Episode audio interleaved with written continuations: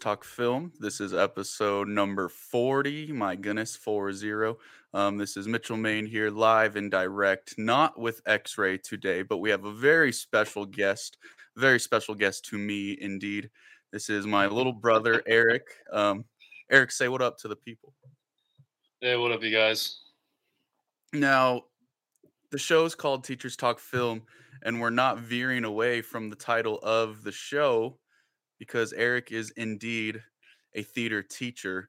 And mm-hmm. um, we're going to hear a little bit about some theatrical background and things like that from a theater teacher. Um, but before mm-hmm. we do that, Eric, just tell us a little bit about kind of like your journey into theater, um, why you wanted to be a teacher, things like that. Yeah, so, I mean, it started like growing up, you know, me, me being the youngest, you and Robert, where you were hung out, we would have to mostly do sports, play video games, stuff like that. Garrett and Alicia would do their own thing because they're like the oldest ones with their own friends, you know. So me being the youngest, you know, I always played like pretend all the time, like by myself, because you guys would be like too old to play with toys or, you know, or stuff like that. So I'd be in my room with like my action figures or like my little like Nerf guns or something like that. And I always make up stories in my head. Um, and then of course you get to that age where they say like, oh, you got to grow up and all that stuff. And I, and I did, you know, I dropped the toys and all that stuff and, you know, donate to Goodwill uh, and whenever. And so I, I like lost that. And then years go by and I, you know, I do band, I do football. And then it wasn't until my senior year in high school where my friends came up and said like, hey, do you want to do, um, you know, would you want to audition for the musical? And I was like, what? Musical? It was Legally Blonde. It was Legally Blonde, the musical. And and at first I was like, no, I couldn't do that. No, no way, no way. And um, and they got a couple of my friends, and my friends started like, I, it might be fun. And I was like, yeah, pretend, and you know, yeah, sure, why not? So so me and my friends auditioned for the show, and we got callbacks. And I don't know what it was, but I remember I, I auditioned with. They just told me to do a Disney song, and I did uh, "When We're Human" from Princess and the Frog, and I did two verses. And I don't know what it was, but I just had so much fun doing it. And then, of course, I get into the show. I played as Grandmaster Chad. It's still the most embarrassing thing in the world. My mom has a video of my my my moment, my solo, the song. And I, at, at the time, I thought it was fine, but now looking back after what I've done now with years of practice and everything, oh my God, it's awful, and I never want to see it again. So, so years go by, I graduate, and I when I go to school at Metro, um, and I was going to be in hospitality, and I just didn't like college. It just I didn't like it. It was not fun at the time. I I, I was doubting myself. Um, you know, some stuff got to me personally, and I, I was going to drop out and everything. And um, I remember my dad, who was soup, like I was getting berated, like I was getting yelled at, you know, just because they didn't want me to drop out.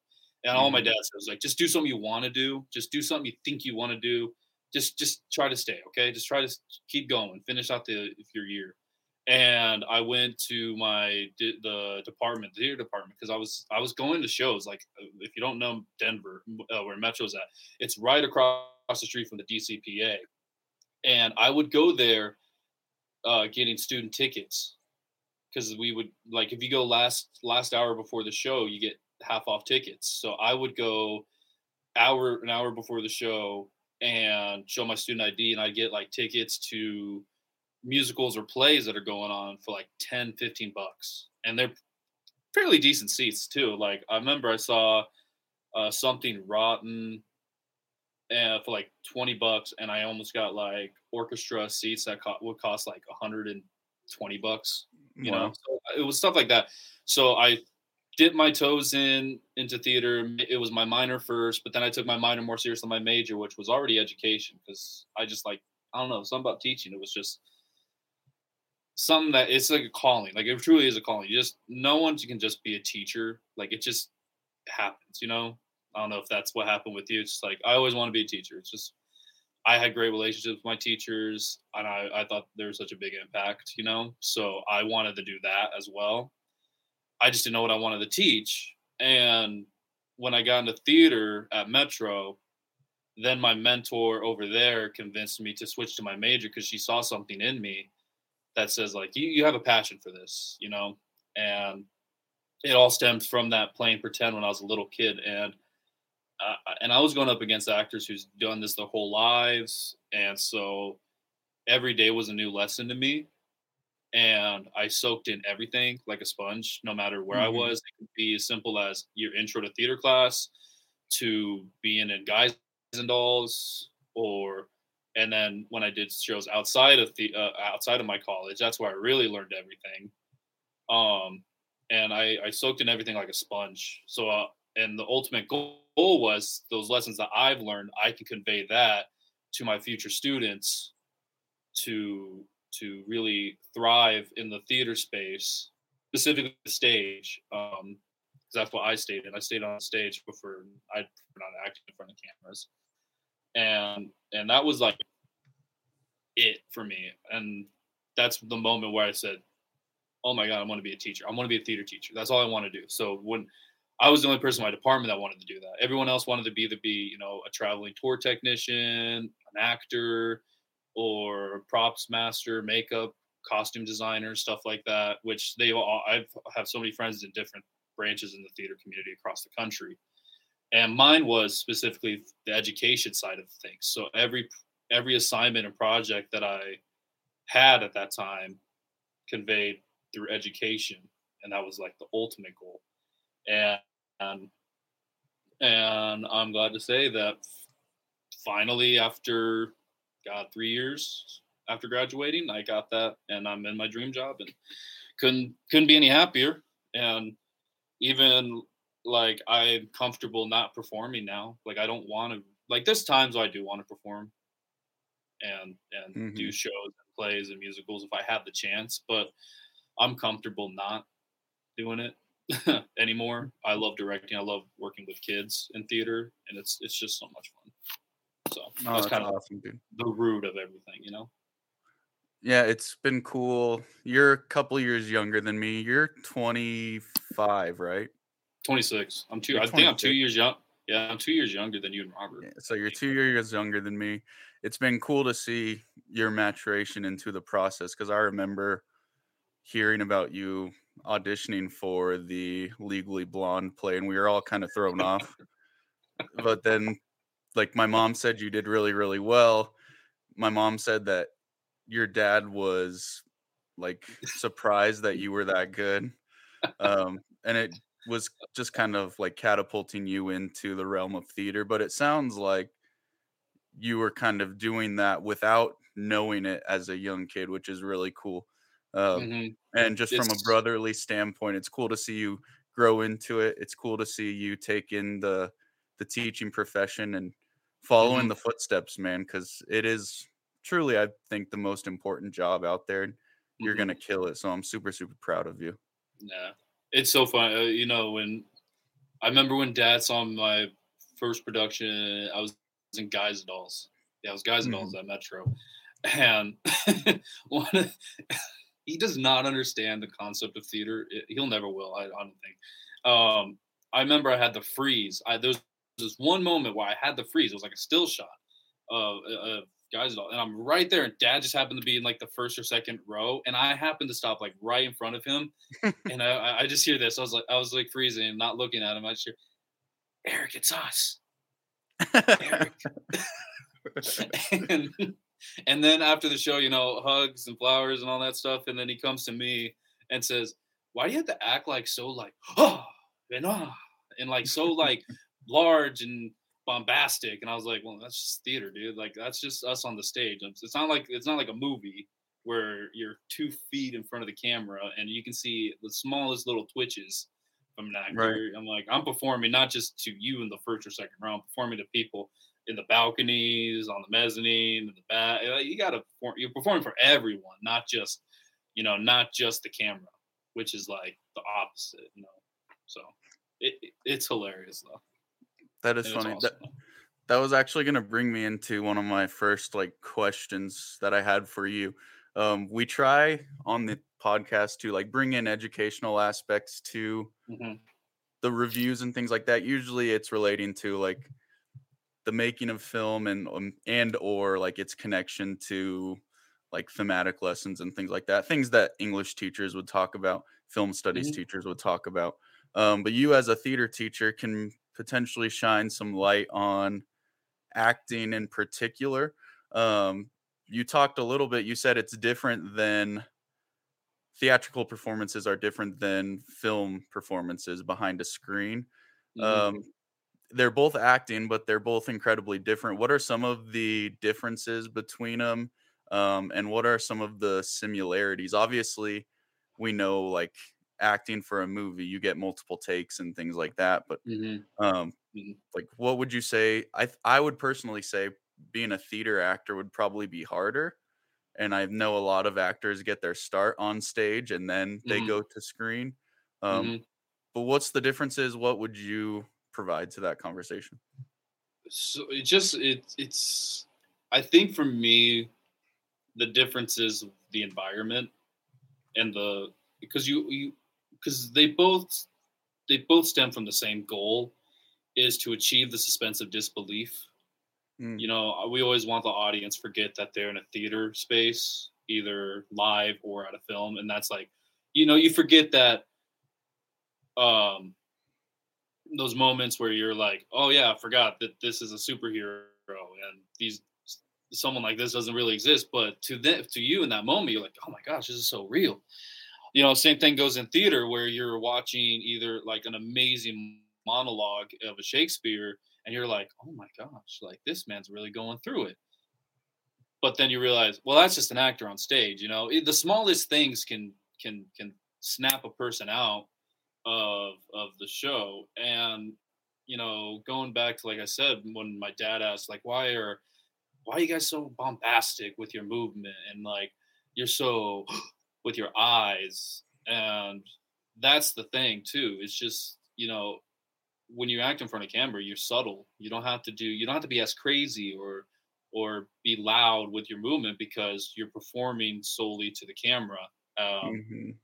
While, while actors on stage, you know, I've seen, I've seen, I saw Hamilton from the very back of the San Francisco Orpheum years ago. And I could still see the show perfectly because of how loud the actors moved and portrayed mm-hmm. themselves. And, and projecting, that's another thing too, that it, it kind of sucks nowadays because it, it technology is is seeping through theater all the time. It's it, we have to adapt, you know. Um so we're losing that art of projection with performers because they rely a lot on microphones, um and it should be the opposite. You should always project no matter what. And, I, you know, in film, you don't have to really worry about that stuff. And, um, you know, I could be wrong, though, because here's the thing. I'm not a I'm not a T V guy. I'm not a I'm not a film actor. I have friends who are in L A, you know, trying to be great film actors. And, you know, they do totally different things compared to stage. The reason why I stayed on the stage is I just love it. It's just the environment. It's it's surreal. When you, the best sound in the world to me is an empty theater stage, because it's so crazy to me, because that's where all the loud moments happen, from applauses to even, even boos if it happens, to even the great, great numbers or great, great moments in, in dialogue and monologues that you see on plays or, or musicals. And that's just like kind of the, the difference of it. But the similarities are still there, though. I mean, you got the same goals, and we're all storytellers. That's what it really is. Theater, television, film, it all does come from theater. Like, we are the first. We are the O Gs in the storytelling game. But, I mean, that's really what it is, you know? It's almost then kind of like giving more credence to like the silent film actors, like the Charlie Chaplins of the world, because you mentioned the idea of projecting a lot um, through mm-hmm. movement.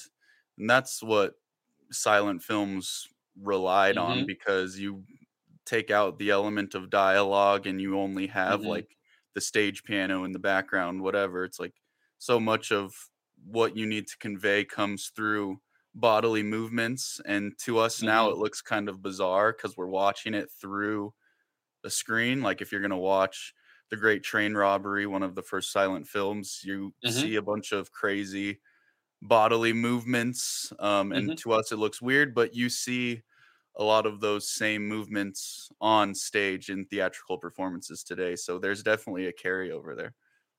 Yeah, you do, you see that transition too, um, because that's what I noticed too. And like I remember when I was in my screenwriting class, no, it was screen screener film, I, uh, my playwriting class. I forget which one it was, but we were watching Nosferatu, and. Mm.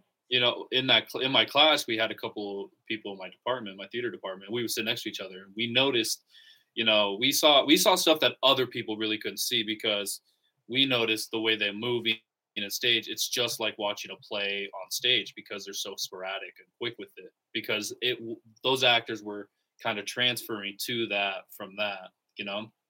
So it it really is kind of a cool transition thing. And then I remember watching The Artist, which. Such a great movie. Um, it kind of brought that back to I, I noticed. I was like, God, these these you could be great. These are great stage actors, and they and I looked at their and they have background and career in theater, which is awesome. So, yeah, that's yeah. cool. That makes sense. Like good actors originally start on stage because you're literally given so like less tools to work with. I was gonna ask you like. We're living in the world of twenty twenty-three. Great Train Robbery, those silent films came out pre-World War One. Obviously, we know technology has become more innovative and almost um, like hindering creativity. We know about the Writers Guild strike and things like that. Mm-hmm. Um, do you see technology as a hindrance to acting in the present or future? Um, or do you think it can be used solely as a beneficial tool? When it comes to the overall story of, you know, whatever project it is or production, it, it'll, it'll help. It'll be great. Um, I'm specifically like going to probably say movies because te- tech and theater, it's kind of, you have to have great props, great set, great lighting, great sound, you know, and that usually kind of stays the same. But with film, you know, you know it's kind of, I remember hearing, I don't know if it's true, but Ian McKellen talking about, you know, performing during The Hobbit, not, you know, not Lord of the Rings, but The Hobbit. And he says, I just perform in front of blue screens and green, and this is not why I got into acting. Mm-hmm. I think it can mess with the psych, the psychology of an actor, you know, of performing with these green screens or, you know, super heavy focus on C G I rather than the acting, you know, feel. Mm-hmm. But what I've noticed though is that a lot of people are getting sort of tired of the special effects world and have p- decided to really be indulged in these other, these kind of smaller movies, you know, that I think that's why A twenty-four is very successful in that. Because it's not just that originality that comes from them, but it's also the simplicity of it. It's not these crazy explosions or anything like that. It's, you know, a couple settings here, a couple settings there, and it's extremely dialogue heavy. And I, I've kind of noticed that, like a lot of people were excited for, uh, I know you you were for Asteroid City, mm-hmm. and and other stuff. Like I remember when Parasite came out, people were that was the thing to talk about. Um. So I think when the focus is more towards the acting and the and the writing over the special effects, you see the big success, and including Everything Everywhere All at Once. Mm-hmm. You can tell that it, even though it had amazing effects and, and technology, the true source of the reason why everyone loves that movie to death, like you, is the story, is the right. actors. Like I, I cried. I'm. I don't even know why. I cried during the rock scene. I think everybody I who saw it did.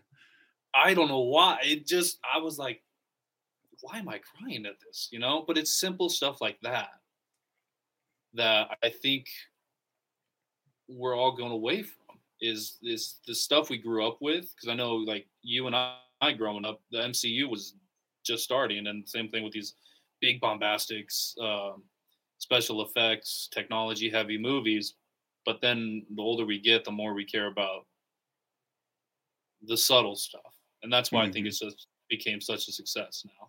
And while why movies such as, like, I think The Flash is struggling right now, because people, the first criticism I hear about that movie is the, uh, the special effects. And I also hear the treatment of these F X artists, you know, it's kind of mm-hmm. similar to, you know, a lot of the success now to these television shows, to the uh, films, is not because of the F X anymore. It's not because of the writers and the actors. And that's why, you know, they're on strike, the writers on strike, because they know that. They know how mm-hmm. good they've been.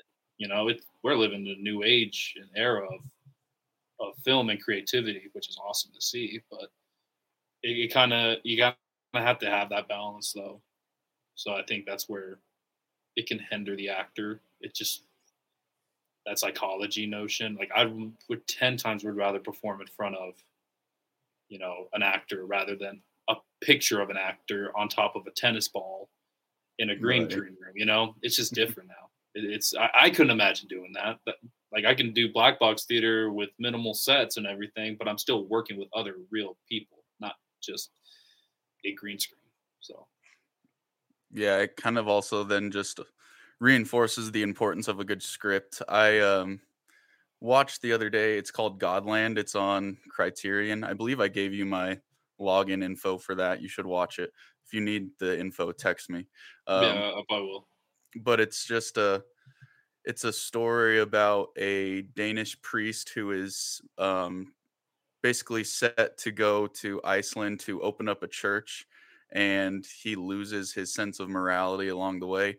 And it's really, really just natural. There's no, like, fantastical or theatrical mise-en-scène elements. It's all just, like, long shots of the landscape mm-hmm. of Denmark and Iceland, and it's beautiful, and it's, like, nothing crazy in terms of the effect. It's just the camera and the actors and a darn good script with dialogue that is touching on the human experience. And it's like, it's kind of just back to the basics of what a good film or good story should have. Um, mm-hmm. And it was refreshing to see that, because we are so inundated with films like, like Love and Thunder. Thor is the first one that came to my mind. Yeah. Um, and while I love those movies and they have a place, it's definitely important to it's go like, back it's to like, where it started. Yeah, it's like that. Like, those kind of movies are kind of like the sweet treats, you know. Like mm-hmm. you love having it, like a little dessert or candy or whatnot, but you're not gonna, you don't love it as much as a good, a real good cooked meal or something like that, which is what I see. You know, I, the way that you talked about Godland is the same exact way I saw Banshees of Inisherin. Mm, I was that's like, another nothing, great one. I was like, nothing. That was my favorite movie. I, you know me. I was like, that's my. If I could be Best Picture winner, I would pick that one. But that's just me.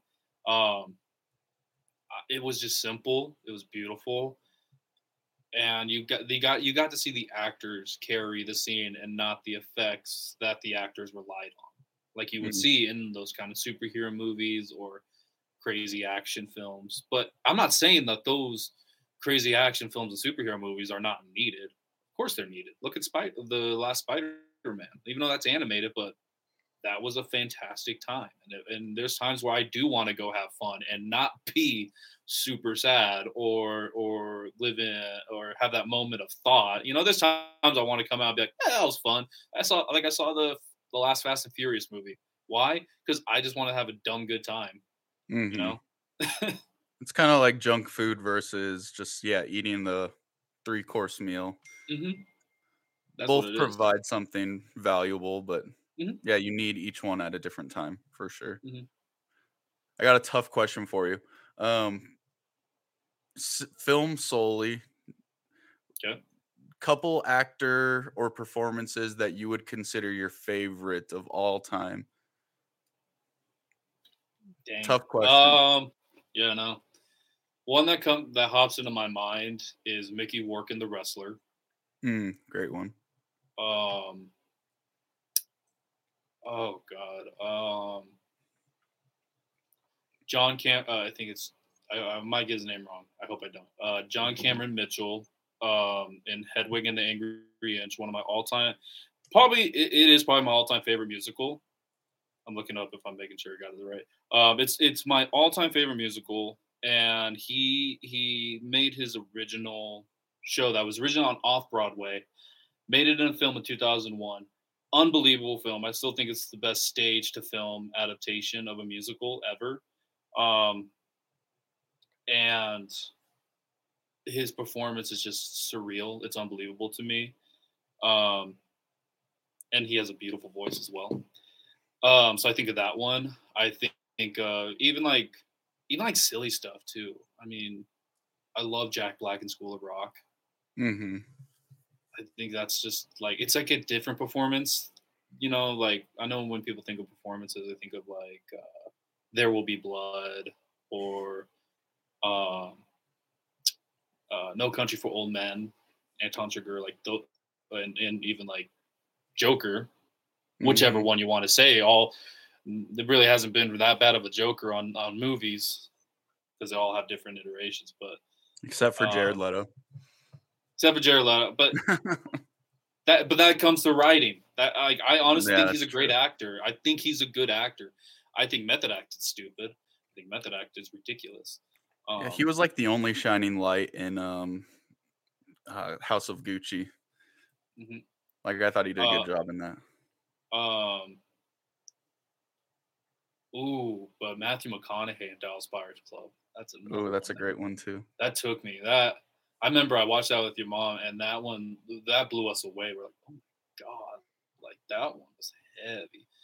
Um, but, man, yeah, you know what? Probably Mickey Rourke in The Wrestler. That's, like, one of my all-time favorite performances. And I and, and it's probably still, like, I'm even, I'm even wearing a pro wrestling shirt. Like, I love pro wrestling. But, like, he got it. Like, because I, I watch a lot of pro wrestling documentaries and, and, like, Dark Side of the Ring.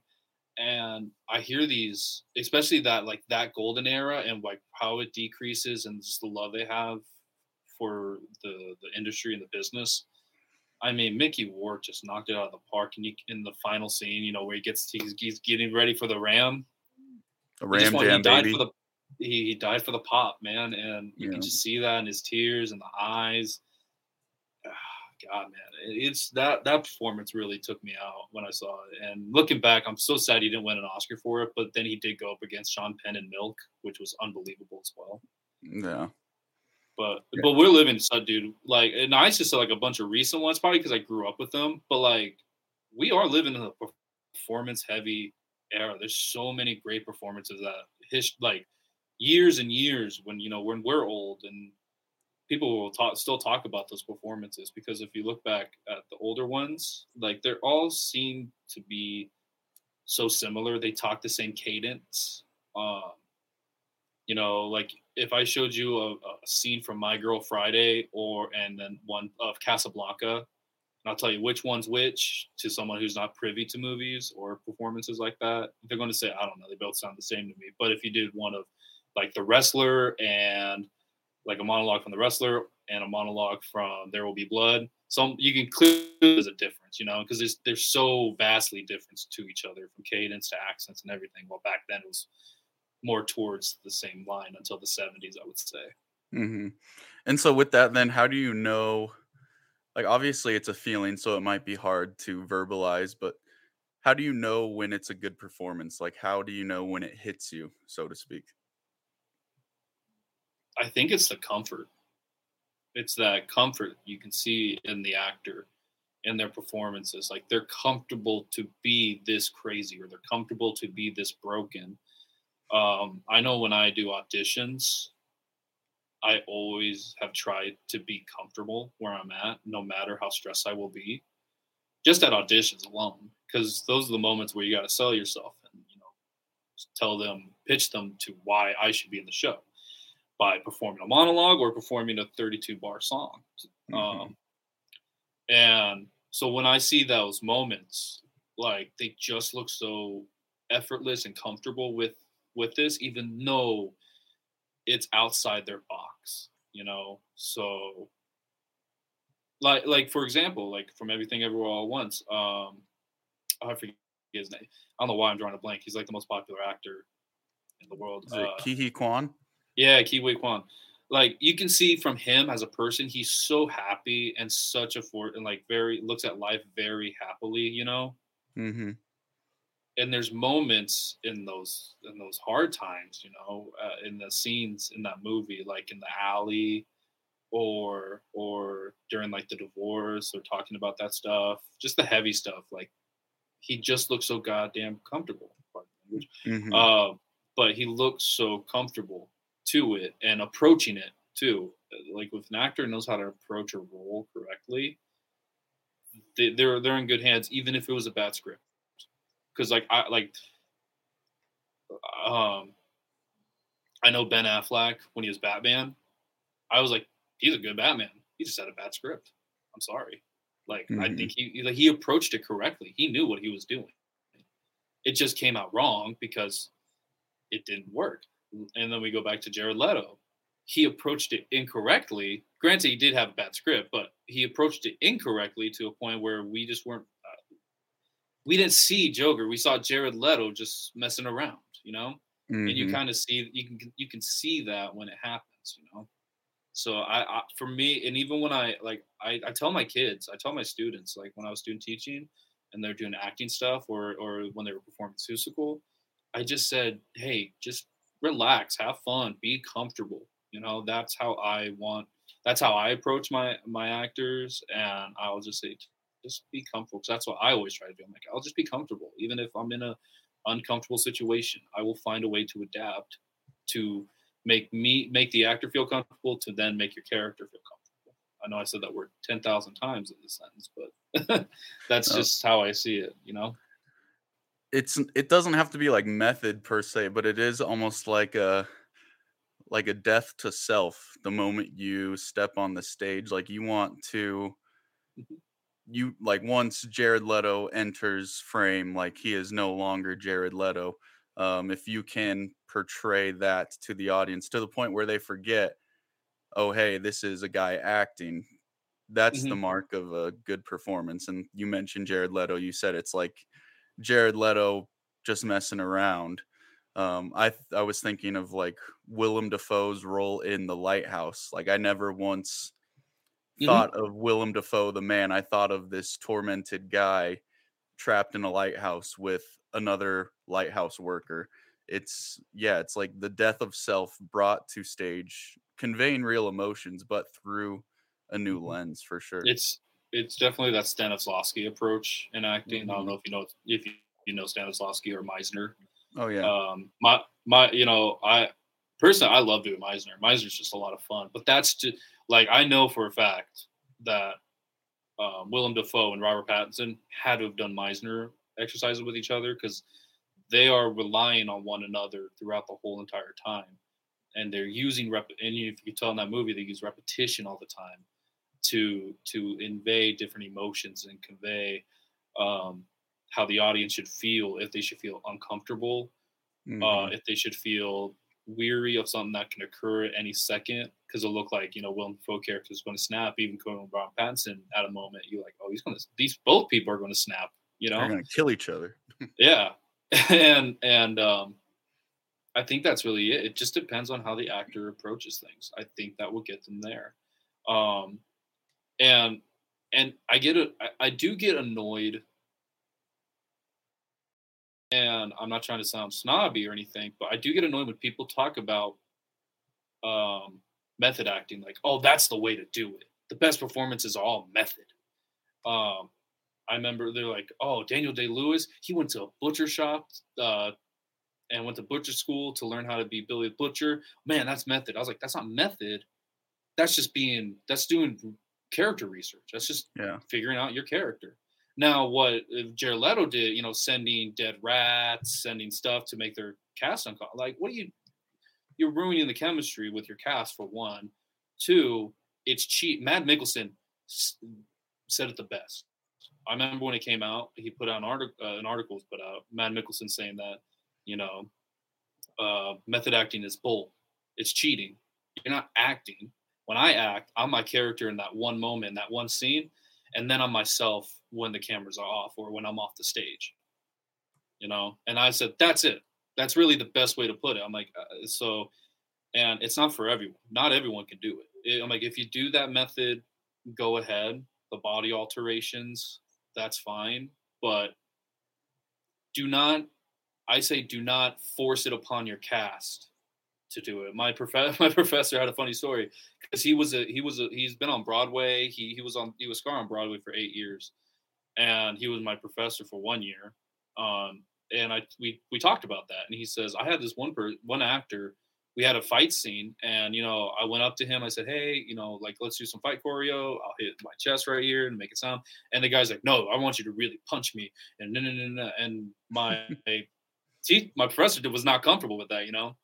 And, and he's like, no, I, I don't want to do that. He's like, well, that my character would love if you punched me. And, and my professor was like, I don't, my character doesn't, my character wants to punch you. My character, myself doesn't, you know, I don't want to hurt you or anything like that. And it was, I guess it came to a big fiasco, you know? Um, and that's what I've noticed about like stuff like that. So I, I think it's ridiculous. And I'm, I'm with Matt Mickelson on that, you know, but, but if, but if you go out and do something like Mickey Rourke had to le- learn under the Anawai family. If you don't know the Anawai family, they're the, they're the, royal family of pro wrestling. You know, he he went and did eight weeks and learned how to do some stuff on the on the mat in the squared circle. That's just doing great character work, great character research, and putting you into the character's world. That's just some Stanislavski work. While while making others people's world a mess is just not. Like, go watch Jim and Andy. Have you seen that documentary? Yeah, I was gonna mention that. Yeah. That's exactly how, like, I would have been one of those people who would roll their eyes if Jim Carrey were to walk in on set. I would not look forward to that. That's not what we're in for. We're in to tell stories, not to be someone that we're trying to portray, you know? Mm-hmm. It seems too forced and uh, turns me off, really. It turns me off all the time. Yeah, I think it's more important to be, like, a student of the game and, like, a student of the craft because, mm-hmm. yeah, if focus in on your own performances and then inherently everybody else will mm-hmm. in turn be better because of it. Um, there are some good performances in the film that you wanted to talk about today. Mm-hmm. Um, yeah. We're, we're going to talk it. a little bit about Moneyball.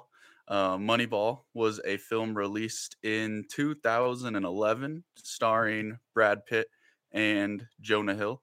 Uh, the synopsis reads, Oakland A's general manager Billy Beane, success, Billy Beane's successful attempt to assemble a baseball team on a lean budget by employing computer-generated analysis to acquire new players. Um, this is a true story, a biographical drama, and we saw this together, I believe, in California for the first time upon its release. Um, mm-hmm.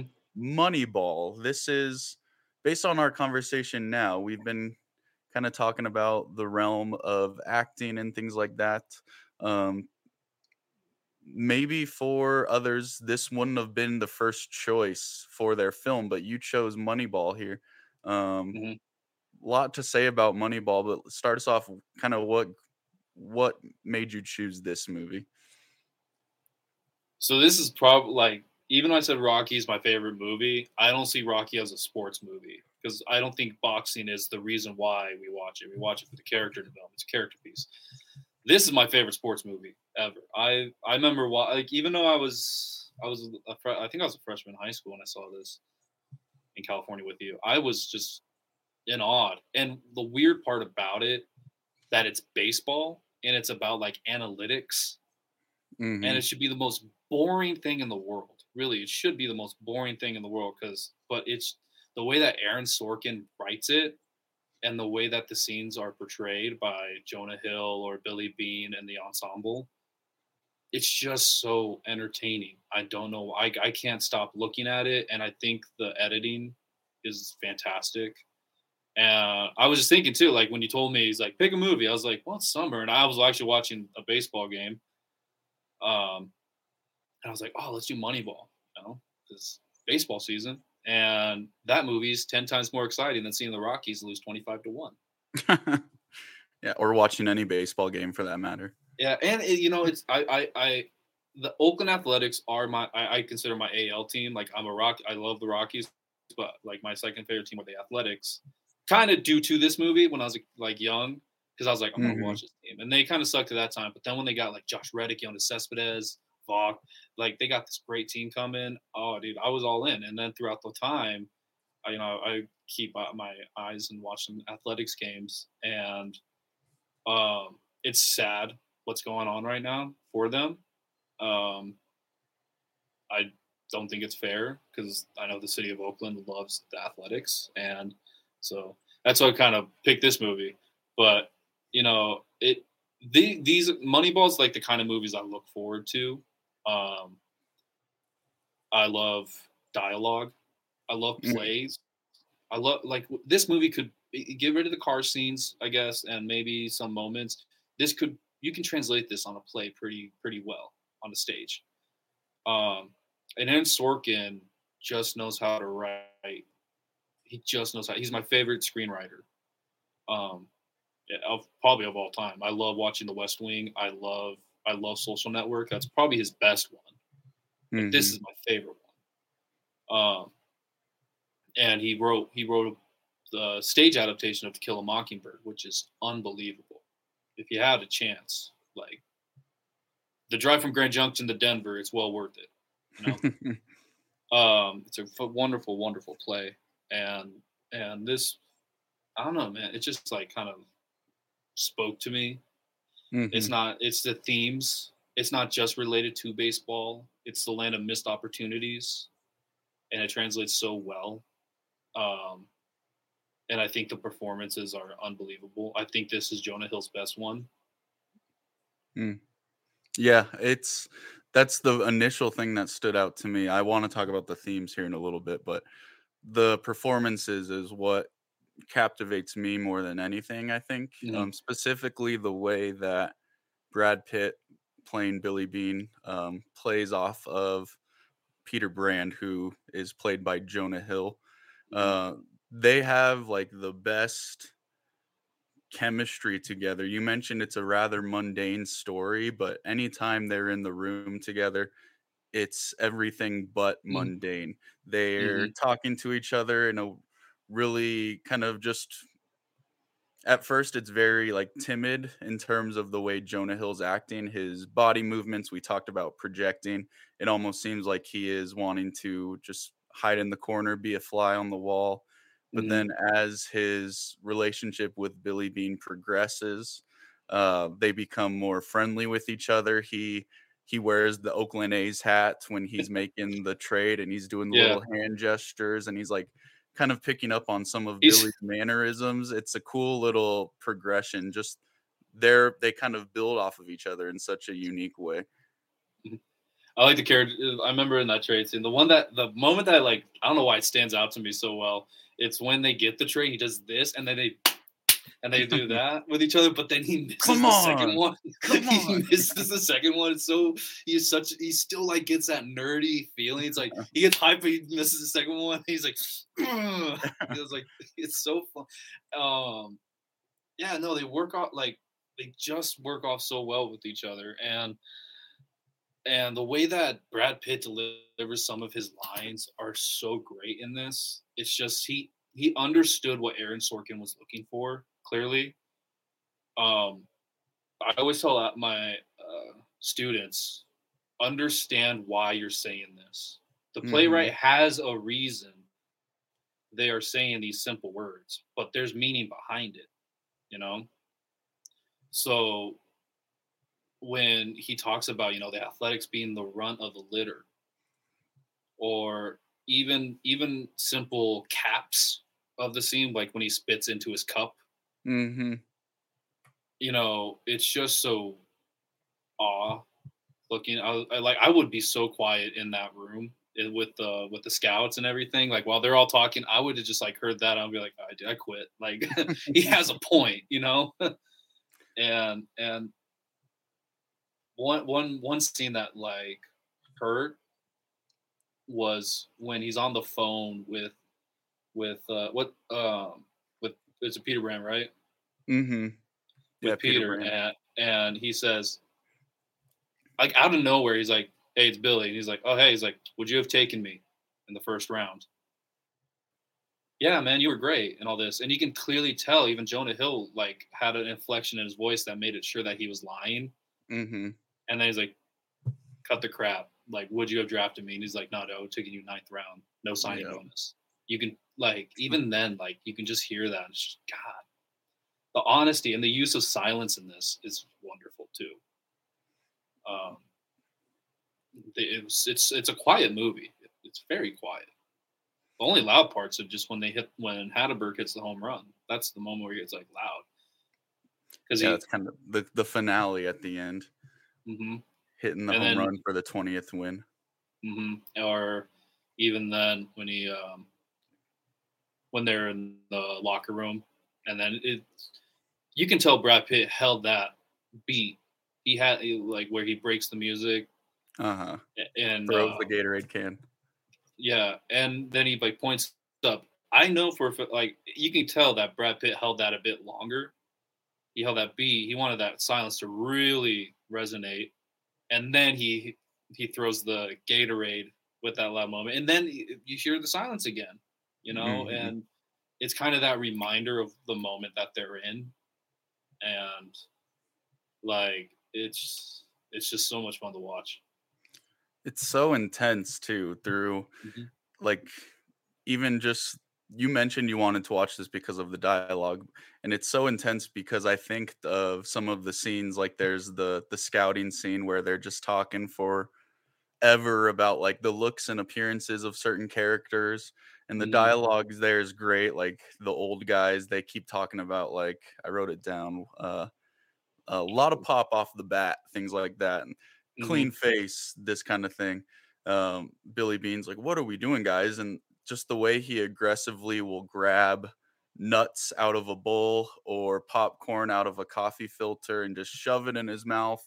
um mm-hmm. There's no sense of like delicacy with it. Like he's very, you can just say it's tense all throughout, mm-hmm. yet it's kind of oxymoronic in the sound because it is there, like you said, there's not a lot of sound being played throughout. Um, it's rather silent. Like, mm-hmm. And the silence is what makes it tense, too. And the only time it, I think where he's not tense is with his daughter. When he's with his daughter, he just seems to be... Even his daughter seems tense, you know, asking, hey, you're going to lose your job? Hey, you're doing okay? And he's like, you're doing it again. You're doing it mm-hmm. again. You know, worrying about me. Because he, he doesn't want that ten- he doesn't want that to enter their relationship. Um, and that was just one, you know, awesome to see. And the thing with this dialogue too, I don't know if it was you, like just me, it sounds too natural. It sounds too, like it sounds so authentically a conversation. Because if you know in playwriting and screenwriting, you don't want to sound too natural. You don't want too many dialogue tags like uh, uh, huh, stuff like that. But some people stumble on their words in this, or or it just seems like that could actually like be a true conversation that can happen in real life. Like mm-hmm. with the scout who gets fired, you know, saying all this, you know, stuff. And then um, Peter being so awkward. Like Jonah Hill's like too awkward in this. It's it's so good. But it's like authentically awkward. Yeah. Like when, when he throws the base, when Billy gets the offer from the Red Sox, he just throws the baseball at him. There, the the awkwardness is progressively worse and worse as it goes out. There's um the moment where like right when the season starts, it's at spring training. Um, Billy just walks up behind Peter's shoulder and he's like, "This better work," and then he pauses for like two seconds. He's like, no, I'm just joking with you. or or the plane the plane scene where he's like, how come uh, Billy doesn't travel with us? he, he doesn't want to get connected to his players. Oh. Makes how come, it a, how, how come a soda's a dollar? and, and he's just like, um, and then he puts it in, I don't know why, but when he like keeps looking at him, and he's like, that's it. Yeah, he's like, I'm and done. He puts him... It's just so funny when I hear that. Um... And, but the what's cool about Aaron Sorkin, man, he instills monologues without us even knowing that it's a monologue, honestly. So I know, you know, of course you have Billy Beane, you know, you can't play Yankee ball or we're the run of the litter, that monologue. But then you also got like the probably the most important one, which kind of gives Aaron Sorkin the hint, the the here's what the movie's really going to be about, is when Peter has his monologue about, you know, the land of misfit toys, um, what people thought, but these people can be our team for almost two hundred twenty-three thousand dollars. Mm-hmm. And what's awesome about Aaron Sorkin too in this is that this can be the most convoluted movie, if it wants to be, you know, and make us feel dumb. It could be like The Big Short. Big Short was a good movie, but it purposely made you feel dumb because we didn't know what they were talking about. Even in the movie, it kind of acknowledges that by saying, here's Margot Robbie in a bathtub uh, about this thing in economics or whatnot. And then mm-hmm. the, and she kind of conveys it, and she's like, all right, you can go away now. That just tells me, you you know the audience is not going to, this is a niche audience kind of movie, and if you have a gen ed audience, they're not going to know a single thing, so let's address that they're dumb.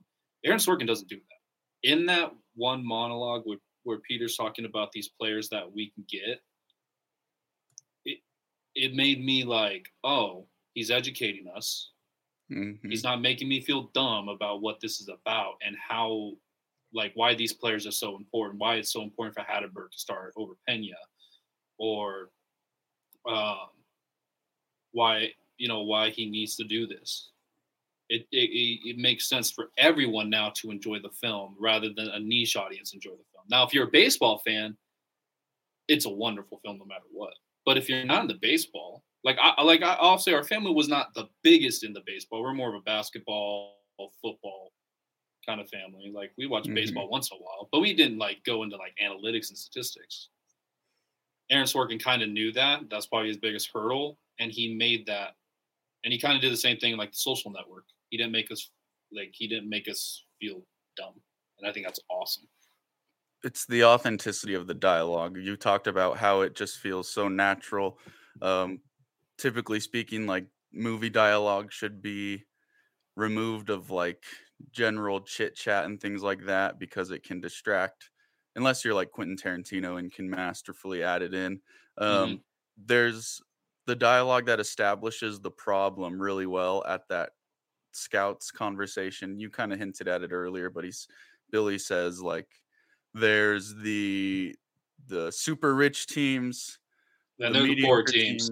Yeah. Then there's fifty pile of crap, and yeah. then there's us. Then there's us. I was like, that's perfectly written. Anybody my my junior year high school brain can understand that. A six-year-old mm-hmm. can understand that, and it surpasses the sport of baseball. Mm-hmm. Um, it's more it's, than it's, just a baseball story here. It's very universal. Mm-hmm. Um, you know, not not just saying that, you know, these players had missed opportunities in their careers based on up off of looks and and maybe decisions that they made off the field. You know, that can translate to anywhere. You know, and that final moment where Peter shows Billy Beane the footage of uh, Euclid. No, not Euclid. I forget. Is it the where, he, ra- where he rounds yeah. the bit? Yeah, he rounds the bases. You know, and then he just hit a sixty, you know, sixty feet all over the gate.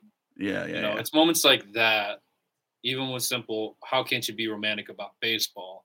That just translates to how can't you be romantic about life? You know, mm-hmm.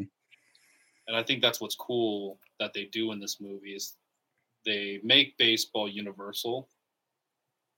You know, you don't have to be a baseball fan to watch this movie. You don't have to. It, it, it's cool if you are, but if you just want to watch a good movie, just turn on Moneyball. Yeah, and you'll learn. You'll learn not just about the, that season, but you'll learn about a lot about maybe yourself or where your life is or how you feel. Maybe you feel, you know, similar to Hatteberg, who had nerve damage and was dropped like he was nothing, and then gives a second opportunity that changes his career.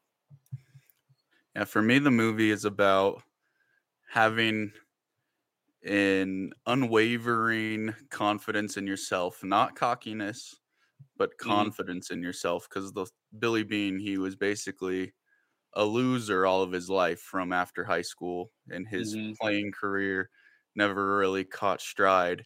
Um, coming back into the general manager role, he's trying something new that others would deem crazy, bizarre, unrelating to the feel and game of baseball, but he has confidence of, in himself, even when he has to fake it sometimes.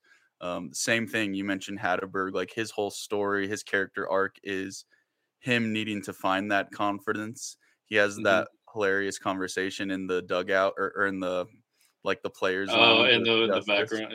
Like, what's your biggest fear? He's like, the ball being hit in any realm of my direction. He's like, translating no, no. that to hitting the game-winning home run for the twentieth win. Like there's mm-hmm. a there's a unwavering confidence that must be had in order for that to happen, and it's more than just a baseball message there. It's a life motto. Um, and mm-hmm. then Billy never compromises in that confidence. He turns down the Red Sox um, to stay with the A's, though the Red Sox ultimately won the World Series two years later. Um, mm-hmm. It's that unwavering confidence, even when others are not on your camp, in your camp, on your side, um, mm-hmm. to trust in yourself when the odds are stacked against you. Yeah. Yeah, absolutely.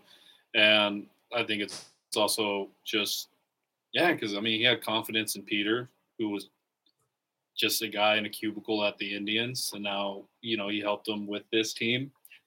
Um, and you see the confidence come from Peter as well, you know, growing the whole entire time around Billy. And, and I guess you could say that moment too, where, you know, he, t- he teaches him how to cut people if he has to, mm-hmm. you know, he's just like, what are you doing, dude? He's like, just cut it. He's like, just stop. He's like, what would you rather be, shot five times in chest and bleed out, or just take one in the head? Like, my kid and, just started school here. He's like, well, it's probably best that you don't pull them out in the middle of the year. What are we doing here? What are you talking about? It's like, I don't know, dude. I don't want to do this. And, it's, and and there's humor in there too, you know. It's just this. The the script is just so. It has a little bit of everything in there. Um, and then I, I even wrote, when it comes to like the editing and the cinematography, I said like the cinematography relied on reality. Yeah, you know, and how the opening scene was just, you know, it was the A L D S, I think it was, with the Yankees, mm-hmm. and it's just Billy by himself in the Oakland, in the empty arena, and that kind of gave us the hint of where, you know, this is not going to be about the players as much, like a Major League or Bull Durham. This is about the behind the scenes, the empty stadiums. You're not going to watch, you know, you're going to see a bunch of baseball games, even though you have that one montage. Um, And then the use of like the voiceovers from like different radios talking about, you know, Billy's decisions and what he's doing, or the loss of Giambi and Damon. Um, it's just ridiculously cool, you know, and they kind of nailed, like they really did good on the look, like Chris Pratt, like recreating that moment. And then you see the real cut of Hatteberg in that cool. celebration. Um, Or just the montage of the twenty-win season. Um, I just thought, you know, it's just a real, like, that's how, like, a sports movie to me should be. It should not just be about the game. It should be about the people, the characters. Um, and sometimes I think it's forgotten, but I think they nailed it on this one. Yeah, I liked the the cuts with the actual fans, like, holding the posters and decked out in the A's attire and all that. Um, and just, go ahead. I was just gonna say, but I'm like, and it reminds me, like, how sad, like, that they're gonna move probably to Vegas, and and those moments will never be relived in in, in that city like that again. It just makes me kind of sad. Now, it is now sad. Where we are, because we didn't. They probably didn't expect this thirteen years ago. So. They have one of the coolest baseball hats too. I love just the yellow brim with the green hat and the A mm-hmm. at the top. Um, you used to have one. I remember you had a A's yeah. hat. They wore a lot. I have, yeah. I have my A's hat back home, and I wear it a bunch. They wore I was that influenced by Mac Dre because he would always wear the A's hat. I thought it was uh, what G-Eazy. G-Eazy. No, no, no, no, no, no, no.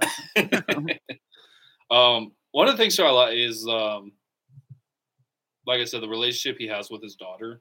And how that kind of changes him as a, his demeanor is more relaxed, I guess. And he kind of, his, his life is similar to his situation. I remember like when he goes pick up his daughter and he's in the, he's in his, uh, ex-wife's home, and mm-hmm. it's super modern, it's super sleek, it's beautiful. And then we go to his home, which is still nice. It's still a good home, but it's just different. You know, it's kind of like where he was with the at an Oakland Coliseum, and then he's at um, a really nice office in Cleveland.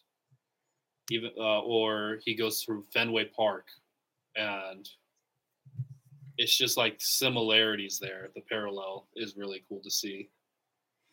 And then it's often juxtaposed then with the excitement of the win streak, because there's so many moments where we get the montage of them winning. They're at twelve wins, they're at sixteen wins, and he, it's very loud in those chaotic moments, but then it cuts to him and he's just in the, his office, in the workout room, and it's mm-hmm. just silent. He's very much so unamused with the theatrics, and he doesn't want the credit. That's why I said confidence over cockiness, because you mentioned like the voiceover with the radio hosts, like they begin to give credit to Art Howe, the like the on-field mm-hmm. manager played by Philip Seymour Hoffman, who did great. Um, and he's like, um, Peter Brand says to him, he says something like, "Do you hear who they're giving credit to?" And he's like, "All I hear is the word win." And mm-hmm. so it's it's like he's he doesn't care about the theatrics, he doesn't care about the glamour that comes with it. Kind of reflected in his house, right? He has more mm-hmm. than enough money to modernize his house, um, like his mm-hmm. ex-wife and things like that. But it's not about that. It's just about betting on yourself no matter what, and kind of avoiding everything else along the way. Mm-hmm. Mm-hmm. Yeah. Uh, he with that too, I like the, you mentioned the daughter, and I was going to say this earlier, but I like how the song that she sings also directly reflects his position. Mm-hmm. Caught in the middle, life is a game, love is a riddle, blah blah blah blah blah.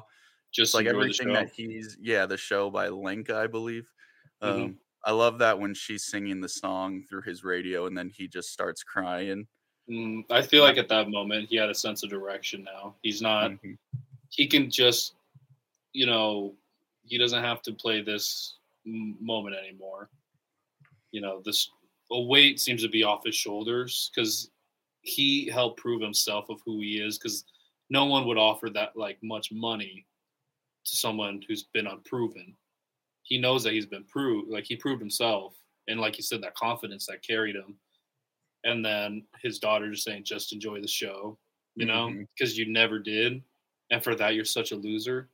Yeah, that's when it and comes think, full circle to me for sure.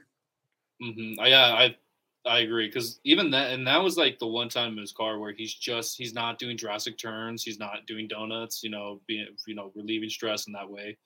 He's just cruising, listening to the song, and he's breaking out, he's going to break down and probably laughing at that moment too, because he has that sense of direction now. And he's, mm-hmm. he's proven to not just everyone, even though he doesn't care about that, but he, most importantly, he kind of proved something to himself. Yeah. Yeah, so love it, love it. As we wrap up oh, yeah. here, um, we end these episodes by giving a score out of one hundred. Um, no rhyme or reason. You don't have to explain. You can explain. Um, but Moneyball, what would you give this movie out of one hundred on the Eric Vanegas theater teacher scale? For me, Moneyball, I'll give it ninety. I'll probably give it like a ninety-three. ninety-two, ninety-three. I'm in that comfortable range. Nice. I, like I said, it's my favorite sports movie. It's the one that I could watch back and forth again. I guess I'll only be like, if you if you want to look at that season, like now this is where the baseball fans come in. You know, they did have the A L M V P that year that was never discussed in that movie, as well as the Cy Young winner that has been on that team bef- uh, before. And then like it was a stacked team. Like it was a fairly like playoff ready kind of team. It's just the free agents and the emphasize, like if you want to like nitpick, but that's like the only nitpick you can have to me. So mm-hmm. I'll give it, I'll give it a ninety-three. I'll stick with my ninety-three. ninety-three. It's a, it's a revered score there. That's in the, mm-hmm. the A range. I give it an eighty-three. eighty-three. Okay. eighty-three. It's, and I don't know if there's anything it can do for me to boost that score. I think it's sitting at a solid B. um, the performances are what drives it for me, as well as mm-hmm. the themes. They could have made this, like you said, a movie just about numbers and analytics and bore us to sleep with it, but they didn't. They added a lot of those human connections that we can all kind of just see within our own lives being played out. Mm-hmm. Um, it's not one that I'm going to necessarily like recommend to everybody. Um, though I think yeah. everybody could watch it. I think that's maybe mm-hmm. what's not getting it into the A range for me. Um, but yeah, I don't really have anything bad to say about it. It's a great movie. Um, Rotten Tomatoes audience gives it an eighty-six and the critics gave it a ninety-four. Wow. Um, and I think a lot of that has to go with and Brad that's Pitt. With Brad, the critics or yeah, the critics. I think I don't. I think he was nominated. I could be wrong. He was nominated for best actor. Do you think this is his best performance, just off the top of your head? For a while, I thought that, but then Once Upon a Time in Hollywood, that that to me was like that was the Brad Pitt performance. When you when you can when I, you can comfortably say that he outshined Leonardo DiCaprio, that's saying, that's really saying something in moments like that, you know. Yeah, you took the words out of my mouth. I think that's that's the movie that he'll be remembered for, I think. I mean, got him. Um, and he had the cool dude. He, him and Matthew McConaughey, arguably like the coolest like award acceptances that like yeah. I've seen. Like that's just not not like gracious or it's just cool. Like they just know how to be cool. Have you read? You can argue that they're the which one? Green Lights. It's the Matthew McConaughey memoir. No, I haven't. You should, um, if you have Audible, I listened to it. Um, one of my favorite audiobooks because it's all Matthew McConaughey reading his book, and he just sounds so freaking awesome. I love, I love when they do that. Like I read, um, I have Audible, so I, and I always like I'll, I'll pick the books, usually memoirs or something like that, and I hope that the person is reading it, you know. So like I read one and. Um, about Drew McIntyre, who's a pro wrestler. He's like one of my favorites, and he he did an awesome audiobook about his life and all that stuff. And then and then I remember listening to I Come as uh, I Came as a Shadow about John Thompson, but he mm-hmm. passed away before then, and it was just an awesome book. And yeah, so I'm at the I always see it on like shelves. I was like, I'm gonna want to read that. Hey, you got to check out Green Lights.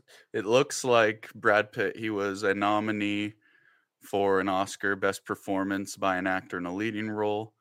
I know Jonah, Jonah Hill was, was also nominated for that was his first supporting one. Role. That was his first one. That's when people were like, "Whoa, he can actually act and all that." Then he did mm-hmm. that thing in uh, uh, This Is the End, where he's like all pretentious now. He's like an Academy Award winning or nominated actor, but but I but this but you can say that this movie really catapulted Jonah Hill. Oh yeah. It kind of, yeah, it brought him into another realm to see what he can do, for sure. It's kind of like uh, what Seth Rogen in uh, Steve Jobs was. Mm-hmm. That helped catapult Fun. him, even though he doesn't do it too often, but he that was a great performance. Fun fact on This Is the End, that was the last rented movie at the last brick-and-mortar Blockbuster. You would know that. Isn't that bizarre?